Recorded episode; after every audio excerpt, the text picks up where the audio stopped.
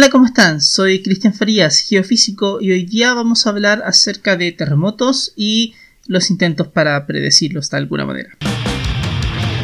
La corteza es elástica. Eso quiere decir de que eh, se puede deformar, que trata de, de volver a como estaba, y en particular cuando se trata de los terremotos, la corteza nos va mostrando una secuencia de deformaciones que terminan eh, en una súbita liberación de energía. Lo que es fundamental que tenemos que tener claro en este, en este orden de cosas es que para que se produzca un terremoto necesitas que dos partes de esta corteza se muevan una respecto a la otra de manera muy súbita. Claro, esto no pasa tan fácilmente. Para que ocurra tiene que juntarse una cantidad de energía durante un tiempo y claramente mientras más energía puedas juntar, más grande va a ser tu terremoto. Pero quizás más que energía, la palabra importante aquí es tensión. los terremotos juntan, antes de un terremoto se junta la tensión entre las placas. Ahora, cuando tenemos una tensión acumulada durante una buena cantidad de tiempo, lo que termina ocurriendo es que se libera y se generan estas ondas y nosotros empezamos a sentir justamente un terremoto que está llegando hacia donde nosotros estamos. El tema es que no todos los terremotos son iguales, pero eso ya lo sabemos por nuestra experiencia. En realidad, cuando hablamos de terremotos pequeños, medianos o grandes, lo que, lo que estamos haciendo mención es a la ruptura. Y ese es un concepto súper importante tener claro. La ruptura de un terremoto se genera porque estos dos bloques que estaban bastante pegados unos con el otro y que querían moverse, de súbito lo hacen y al hacerlo rompen el contacto. Al romper el contacto naturalmente generas una zona de ruptura y esa zona de ruptura es la que te termina definiendo el tamaño de un terremoto. Por poner un ejemplo, la zona de ruptura de un terremoto de magnitud 7 y algo, 7.1, 7.2 por ejemplo, suele ser de unos 50 kilómetros por unos qué sé yo, 15 kilómetros, por ejemplo, podría ser algo de ese tipo, de ese tamaño, mientras que un terremoto de magnitud 9.5, que es el más grande que hemos medido eh, y, que se, y que ocurrió en Chile en 1960, tuvo una zona de ruptura de más de 1000 kilómetros de, de longitud y quizás por unos 250, 300 kilómetros de ancho. Es, muy grande. Entonces, eh, la magnitud que le asociamos a un terremoto es un número que depende mucho de esta, de esta, de, esta cantidad que es la ruptura. Pero también depende de cuánto se desplazan las placas una respecto a la otra. Y ahí naturalmente también hay un escalamiento bastante importante. Los terremotos pequeños tienen desplazamientos de placa que son bastante chicos, mientras que para los grandes naturalmente tenemos desplazamientos muy grandes. No siempre son homogéneos, eso quiere decir de que no todos los lados se mueven igual. Eh, volviendo al terremoto del 60, ah, hubo zonas eh, donde las placas se movieron de alrededor de unos 40 metros entre una y la otra. 40 metros, es una cantidad tan grande que cuesta pensarlo. Pero hubo otros que se movieron del orden de unos 5 metros. Un poquito, que es mucho para estándares sísmicos, eh, y otras que se movieron quizás un poco menos. Entonces, la heterogeneidad de cómo se da también es importante. Por lo mismo, cuando uno habla de una magnitud y le das, lo que estás diciendo es cuán grande fue ese terremoto, cuán grande fue su zona de ruptura y de alguna manera cuánto se desplazaban las placas una respecto a la otra en ese gran evento. El tamaño del terremoto obviamente es uno solo, no hay más. Y es porque se hace referencia a estas medidas sísmicas, a estas medidas físicas en realidad, que, tiene que, es algo que eventualmente podríamos estimar y que de hecho se estima todo el tiempo. Eh, el tema es que para... El tema es que hay un mito siempre que se habla que guarda relación con que las personas piensan de que hay magnitudes que dependen del lugar donde estés. Y eso no es cierto. Es decir, el terremoto tiene un tamaño que está relacionado naturalmente con la cantidad de energía que va a liberar también y con cuánta tensión se fue acumulando, pero es uno solo. Ahora, cómo tú lo sientas es una cosa completamente distinta y eso va a depender de en qué lugar estés. Si estabas bastante cerca de la zona de ruptura o de la zona que más se, que más se en la cual más se movieron las placas, por supuesto que vas a sentir que el piso se mueve mucho y vas a, a estar en la parte más afectada por el evento. Pero si estás más lejos, obviamente no vas a sentir nada o muy poco. Eso guarda relación con que la intensidad con que tú lo sientes naturalmente depende de dónde estás. Entonces, la intensidad depende del observador, pero la magnitud es solamente una y nada más que una. Eh, el epicentro del terremoto no es algo particularmente importante en general, eh, más bien es la proyección en dos dimensiones de el lugar donde comienza un terremoto. Es cierto, con terremotos hasta podríamos decir hasta magnitud 8 más o menos, suele darse bastante de que la zona del epicentro es más o menos donde más se mueven las placas también, pero con los terremotos realmente grandes eso no siempre es así. Tomemos el terremoto de, del 2010, el epicentro no es la zona donde más se movió realmente. Eh, el terremoto del 60, el, el epicentro cae cerca de Lumaco, pero en realidad las zonas donde más se movieron las placas estuvieron más bien al sur de Puerto Saavedra y al sur de Valdivia. Por lo tanto, no fue en donde nació la ruptura, que fue que donde se movió más. Y pensemos de pronto en que para este tipo de fenómenos es, eh, es bueno tener una analogía como por ejemplo una polera tratemos de romper una polera. Si ustedes quieren hacerlo, necesitan obviamente hacer fuerza sobre ella, eh, ejercer una fuerza para un lado y otra fuerza para otro con sus manos y empezar a tensarla, tensarla, tensarla, tensarla.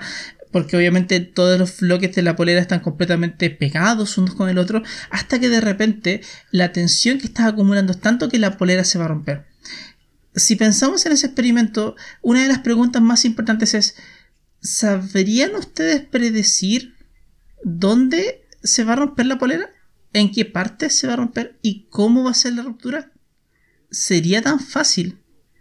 La verdad es que la respuesta es no, no es tan sencillo, porque las fuerzas que están involucradas tampoco son tan entendidas a veces, no sabes exactamente si es que es completamente homogéneo como estás tirando con las manos.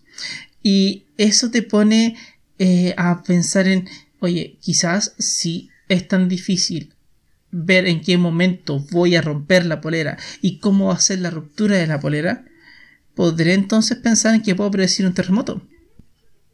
Y allí necesitamos, eh, para predecir un terremoto, si queremos lanzarnos a eso, necesitamos dar ciertos valores. Es decir, no solamente queremos decir que va a ocurrir un sismo tal día, sino que tenemos que decir que va a ocurrir un sismo en cierto lugar, en cierta fecha, y por último, decir que va a tener cierto tamaño. Claro, el hecho de decir el tamaño ya te dificulta mucho la historia. Y te la dificulta porque la diferencia entre tamaños de sismos es muy grande. Si tú eh, partes diciendo de que va a venir un sismo de magnitud 5 y en realidad lo que ocurre es un sismo de magnitud 7, te equivocaste por mucho. Es decir, el sismo de magnitud 6 es 32 veces más grande que el de magnitud 5 y el de magnitud 7 es 32 veces más grande que el de magnitud 6. Entonces, eh, le erras de una manera grosera. Eh, le erras peor de que, que Higuaín tirando el penal por Argentina en contra de Chile en la Copa América del 2015. O sea, es muy grande tu error. Y todo eso hace de que la idea siquiera de poder predecir se vuelva muy difícil. Pero ha habido gente que lo ha intentado. Y ha habido gente que lo ha intentado de muchas formas, viendo distintos tipos de indicadores para ver exactamente, para tratar de encontrar alguna cosa que les diga, sabes que ahora tengo el método para predecir un terremoto. Es cierto, todos hemos eh, visto algún posteo por ahí o alguna persona que hable acerca de que hay nubes que están eh, que son sísmicas porque hay cierta formación en el cielo que va a hacer que tengas un terremoto. Eh, también hemos escuchado hablar de, hablar de gente que tiene ciertas alineaciones planetarias que te pueden producir un terremoto. La primera pregunta que uno tiene que hacerse y que en la física es súper importante es, ok, primero, demuéstrame que hay una correlación partamos por ahí. Pero después dime cuál es el potencial mecanismo que te permitiría explicar una potencial correlación. Y ahí es donde la inmensa mayoría, todos los mecanismos que puedan existir como para pensar en predecir un terremoto, básicamente se caen. Porque no existe un mecanismo, no existe algo que se proponga que, vaya, a decir, que vaya a decirse. En el caso de las nubes sísmicas no pasa absolutamente nada, ni siquiera hay una correlación. Eh, en el caso de las alineaciones de astros o de estos eventos eh, astronómicos, el caso más famoso quizás es el de 1906, en el, eh, que justamente el cierto día un marino se puso a hablar que frente a las costas de Valparaíso iba a producirse un terremoto o, o un gran evento sísmico, como decía él, porque había una alineación de los planetas. Ahora, ¿por qué una alineación de los planetas debería ser algo? No tiene el más mínimo sentido. Mal que mal, estamos pensando en que la persona ve una alineación en dos dimensiones cuando los planetas están en tres dimensiones. No están alineados en ningún, en ningún momento. Eh, y lo otro es que eh, dijo evento sísmico. Bueno, si hubiese ocurrido un evento de magnitud 3 que ocurre todos los días, o uno de magnitud 2 que ocurren todos los días, también habría sido cierto. Es decir, su idea no funcionaba mucho. Pero claro, el día que él dijo, ocurrió un sismo, muy importante en 1906 en Valparaíso. Por cierto, la persona lo intentó hacer varias veces más y fracasó rotundamente. Porque en realidad lo que pasó fue que simplemente le achuntó esa vez, entre comillas, porque nunca dijo el tamaño del sismo. Eh, ahora, ha habido ideas más locas. Eh, hay gente que te plantea abiertamente de que eh, eh, el, gobierno de los Estados Unidos tiene una herramienta que se llama HARP, que son un montón de, de que son un montón de antenas que lo que hacen es dirigir energía para gatillar terremotos.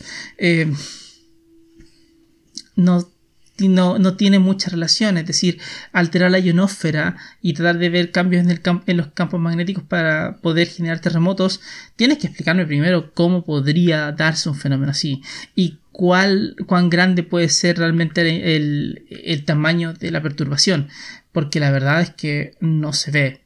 Y bueno, obviamente nunca lo han podido demostrar, y la verdad es que nunca lo van a demostrar. Hay también eh, quienes han planteado que los terremotos ocurren, en, los grandes terremotos al menos, ocurren en, en, ciertas etapas de la luna, es decir, cuando hay luna llena ocurren más terremotos que cuando hay luna nueva. Hay un paper maravilloso que se puede analizar estadísticamente esto y la respuesta es que obviamente eso no pasa. Los terremotos ocurren debido a la dinámica interna del planeta Tierra y la luna no tiene mucho más que ver. Ahora, uno se pone a pensar, ¿por qué razón una luna llena y no tiene mucho? Es más brillante. ¿Por qué el hecho de que sea más brillante debería producirte un cambio en la, en la dinámica de las placas? La verdad es que eso no está en ningún lado explicado y nunca va a estar explicado tampoco.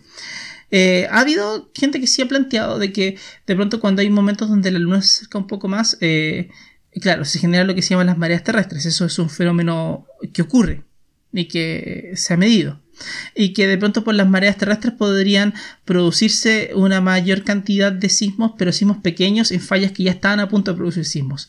Eso puede tener cierto sentido, eh, pero significaría que la interacción es muy, muy, muy, muy, muy pequeña también, porque lo que hace es que la luna al acercarse un poco más o alejarse un poco más te genera cambios en, el tirón gravitacional que tendría sobre la roca en definitiva y eso te genera las mareas terrestres eh, y que el generar esos cambios permitiría eh, alterar levemente la tensión en algunas fallas que ya estarían a punto de generar sismos pequeños, hablemos de magnitud 3, cosas así, magnitud 4, eh, que podrían ocurrir un poco más seguido.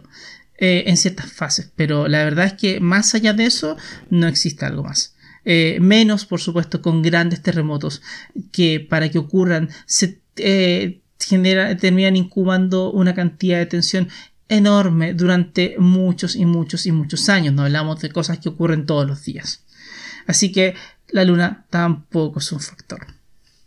Luego también están quienes dicen tener algún modelo matemático. Eh, normalmente las personas que dicen tener un modelo matemático lo que terminan haciendo es eh, ver los lugares donde está temblando y decir va a temblar ahí. Eh, hay una razón, hay una razón físico-matemática, bueno, una razón geofísica por la cual esto podría ayudarles a tener una cantidad de aciertos.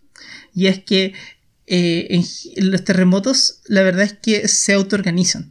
Eso quiere decir que cuando en una zona le da, empiezan a medir la cantidad de terremotos que ocurren, si ocurre un terremoto grande, tienen que ocurrir más terremotos medianos y muchos más terremotos pequeños. Y siempre se da. Entonces, si llegas a tener un terremoto de magnitud 7 y le dejas una cantidad de tiempo de observación a la zona, te van a ocurrir un par de terremotos, quizá uno de magnitud 6, mucho más de magnitud 5, mucho más de magnitud 4 y así.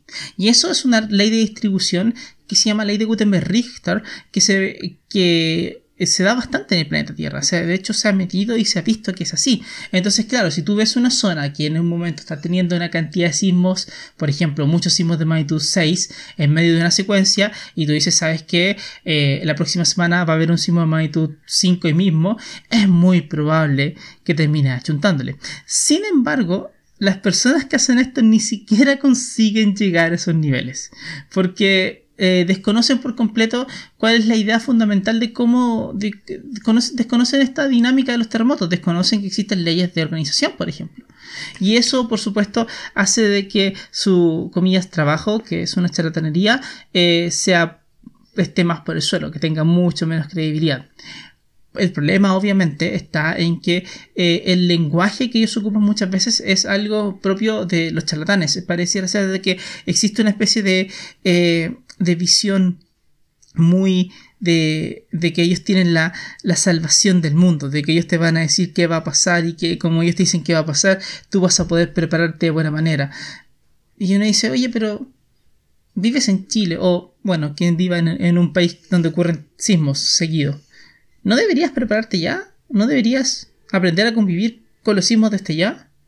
Y si es que no, entonces tenemos que trabajar por eso, pero no estar realmente echándole una mirada a eh, vaticinios que, una, no se sostienen, porque ni siquiera tienen una, ni siquiera tienen un gran nivel de aciertos, entre comillas, la mayoría está entre, no sé, el 2%, 6%, 10% es mucho, eh, porque la verdad es que juegan a la lotería.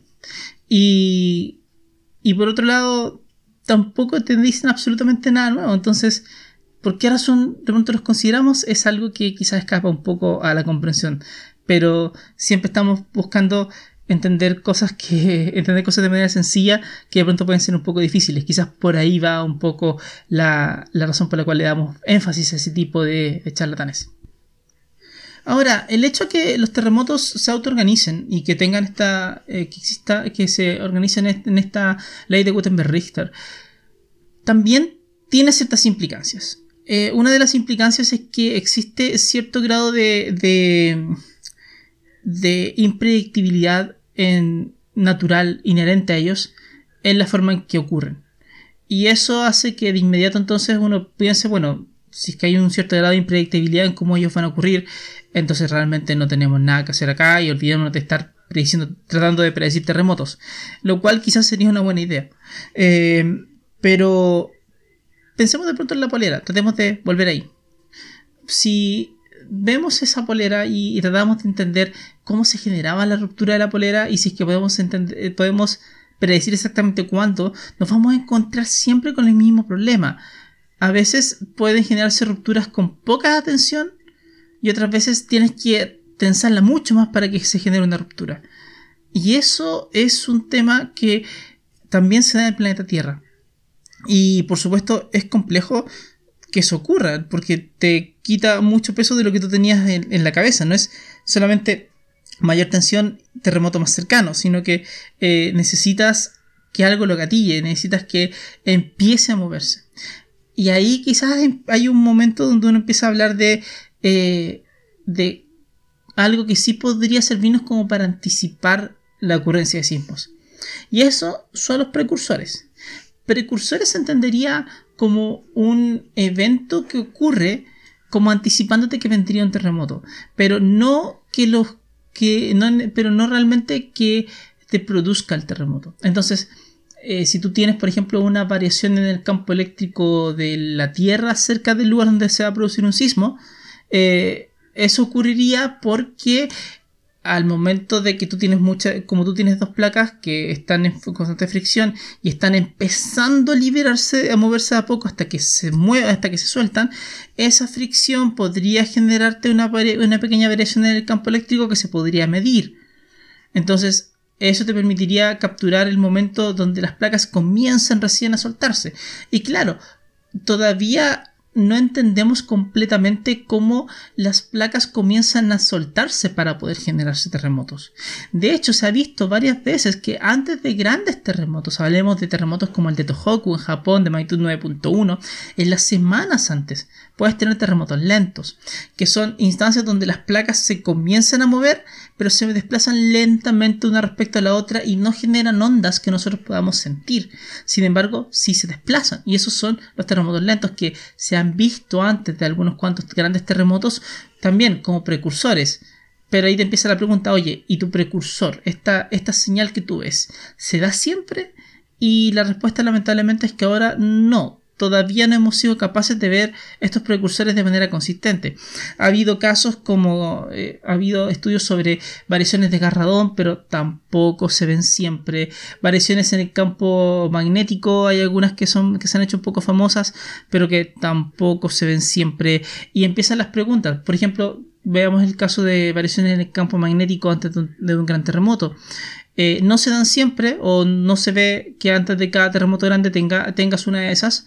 Eh, la otra pregunta es, cada vez que tienes una variación de, como la que estás registrando, ¿viene un terremoto? Y todavía no somos capaces de responder eso porque hay que estudiarlo mucho más.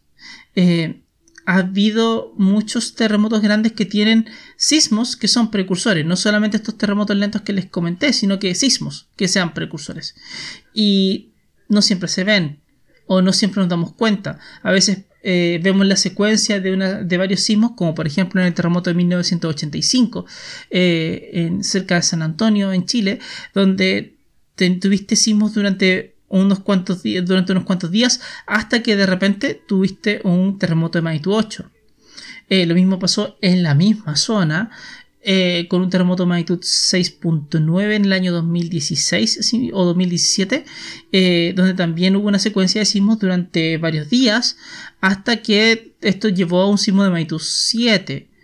Eh, entonces, ¿qué genera esos sismos? Habría que echar una mirada siempre. En el caso del de, de, magnitud 6.9 que se vio, que se vio cerca de Valparaíso, se pudo detectar este movimiento como de terremoto lento que iba donde las placas iban moviendo y mientras iban moviendo lentamente te generaban varios de estos sismos en particular. Entonces hay mucho que estudiar para adelante en esta búsqueda de precursores, pero la verdad es que no es que te sirvan para predecir, te sirven como para poder anticipar un poco qué, estás viendo. Y claro, eh, encontrar esa anticipación puede ser bastante importante porque te permitiría entender cómo se desencadena un terremoto. Y esto es relevante, quizás no por el motivo que ustedes piensan, sino más bien porque hoy por hoy sí estamos en condiciones de poder entender cuáles son los peores escenarios sísmicos en muchas zonas. Eh, ya que entendemos que los grandes terremotos te liberan la tensión acumulada entre placas que se ha estado acumulando por muchos años, entonces nosotros podemos eh, medir el bloqueo de las placas podemos ver cuando dos placas están pegadas moviéndose eh, y no una respecto a la otra. Y claro, en Chile se han encontrado muchas zonas que, donde las placas están bloqueadas. Una de ellas, de hecho, está frente a las costas de Valparaíso, donde las placas están muy, pero muy bloqueadas. Antes del terremoto del 2010 se vio que las placas, en el contacto entre las placas entre Constitución y Concepción, estaba sumamente bloqueado y que podías llegar a tener un gran terremoto ahí. De hecho, se vio que quizás el peor escenario era un terremoto de magnitud 8.5. Lo que ocurrió fue un terremoto de magnitud 8.8, peor que el peor escenario que se había propuesto. Y es porque eh, nosotros podemos entender más o menos cuáles son las zonas que están más bloqueadas, pero la siguiente pregunta, y que es la relevante, es, ¿sabemos cuándo se va a liberar la tensión? Y la segunda pregunta es, ¿sabemos decir si es que se libera toda o no? Y la respuesta para esas dos preguntas es que no, no sabemos. Y probablemente nunca lo sepamos. Pero en la medida que sigamos estudiando cómo se van liberando, cómo se van cómo se van soltando las placas y cómo se generan estos grandes terremotos, vamos a aprender mucho de ellos, pero muchísimo de ellos que nos va a permitir prepararnos de mejor forma. Ahora, en cuanto a lo que nosotros eh, podemos hacer como ciudadanos, bueno, eh, hay una conversión importante que tener entre la comunidad científica y los ciudadanos, obviamente, acerca de cuáles son las zonas que están más bloqueadas, las que no están más bloqueadas, y hablar de escenarios. Es súper importante hablar de escenarios. ¿Cuál es el peor escenario? ¿Cuál es un escenario quizás más probable? ¿Cuál es eh, qué, es lo que la historia te ha contado antes acerca de cómo se han generado estos terremotos? Porque a través de eso podemos decirle a las personas, ¿saben? Tenemos una idea de qué puede pasar y tenemos que prepararnos para ese peor escenario. No podemos permitir de que ese peor escenario simplemente nos reviente en la cara y que después estemos pensando en que no lo vimos venir. No podemos plantearnos en ese plan. En realidad tenemos que ser proactivos, prepararnos y empezar a pensar en eh, que nosotros vivimos en un mundo donde se generan terremotos, que Chile en particular es un lugar donde se generan grandes terremotos, que los, va, que los vamos a sentir, pero que está muy en nuestras manos como sociedad el estar más preparados ante ellos y el saber mejor cómo responder ante ellos. Ese es un mensaje que es sumamente importante que lo tengamos claro. Porque no podemos estar realmente pensando en que alguien va a venir a predecir un terremoto porque la verdad es que no se va a dar. Es muy probable que nunca se dé. Y honestamente no sirve para nada tampoco si tú lograses predecir un terremoto por algún motivo y tu casa sigue estando mal construida, da lo mismo, tu casa se va a caer. Si es que seguimos tomando malas decisiones de dónde construir, da lo mismo, vamos a tener un, desastre. El desastre no es natural, el desastre se da porque un fenómeno lo que hace es desnudar nuestras falencias. Lo vemos hoy en otro, en otro esquema y lo vamos a seguir viendo en la medida de que no aprendamos a convivir con este tipo de fenómenos. Así que quizás la enseñanza, después de hablar acerca de por qué no se pueden predecir terremotos o por qué no hemos sido capaces, no va tanto por el lado de que quizás nunca podamos, sino más bien va por el lado de que, ¿saben? Lo mejor que podemos hacer es pensar en cómo estar preparados para los peores escenarios que se pueden dar en un lugar. Eso es todo. Muchas gracias por escucharme.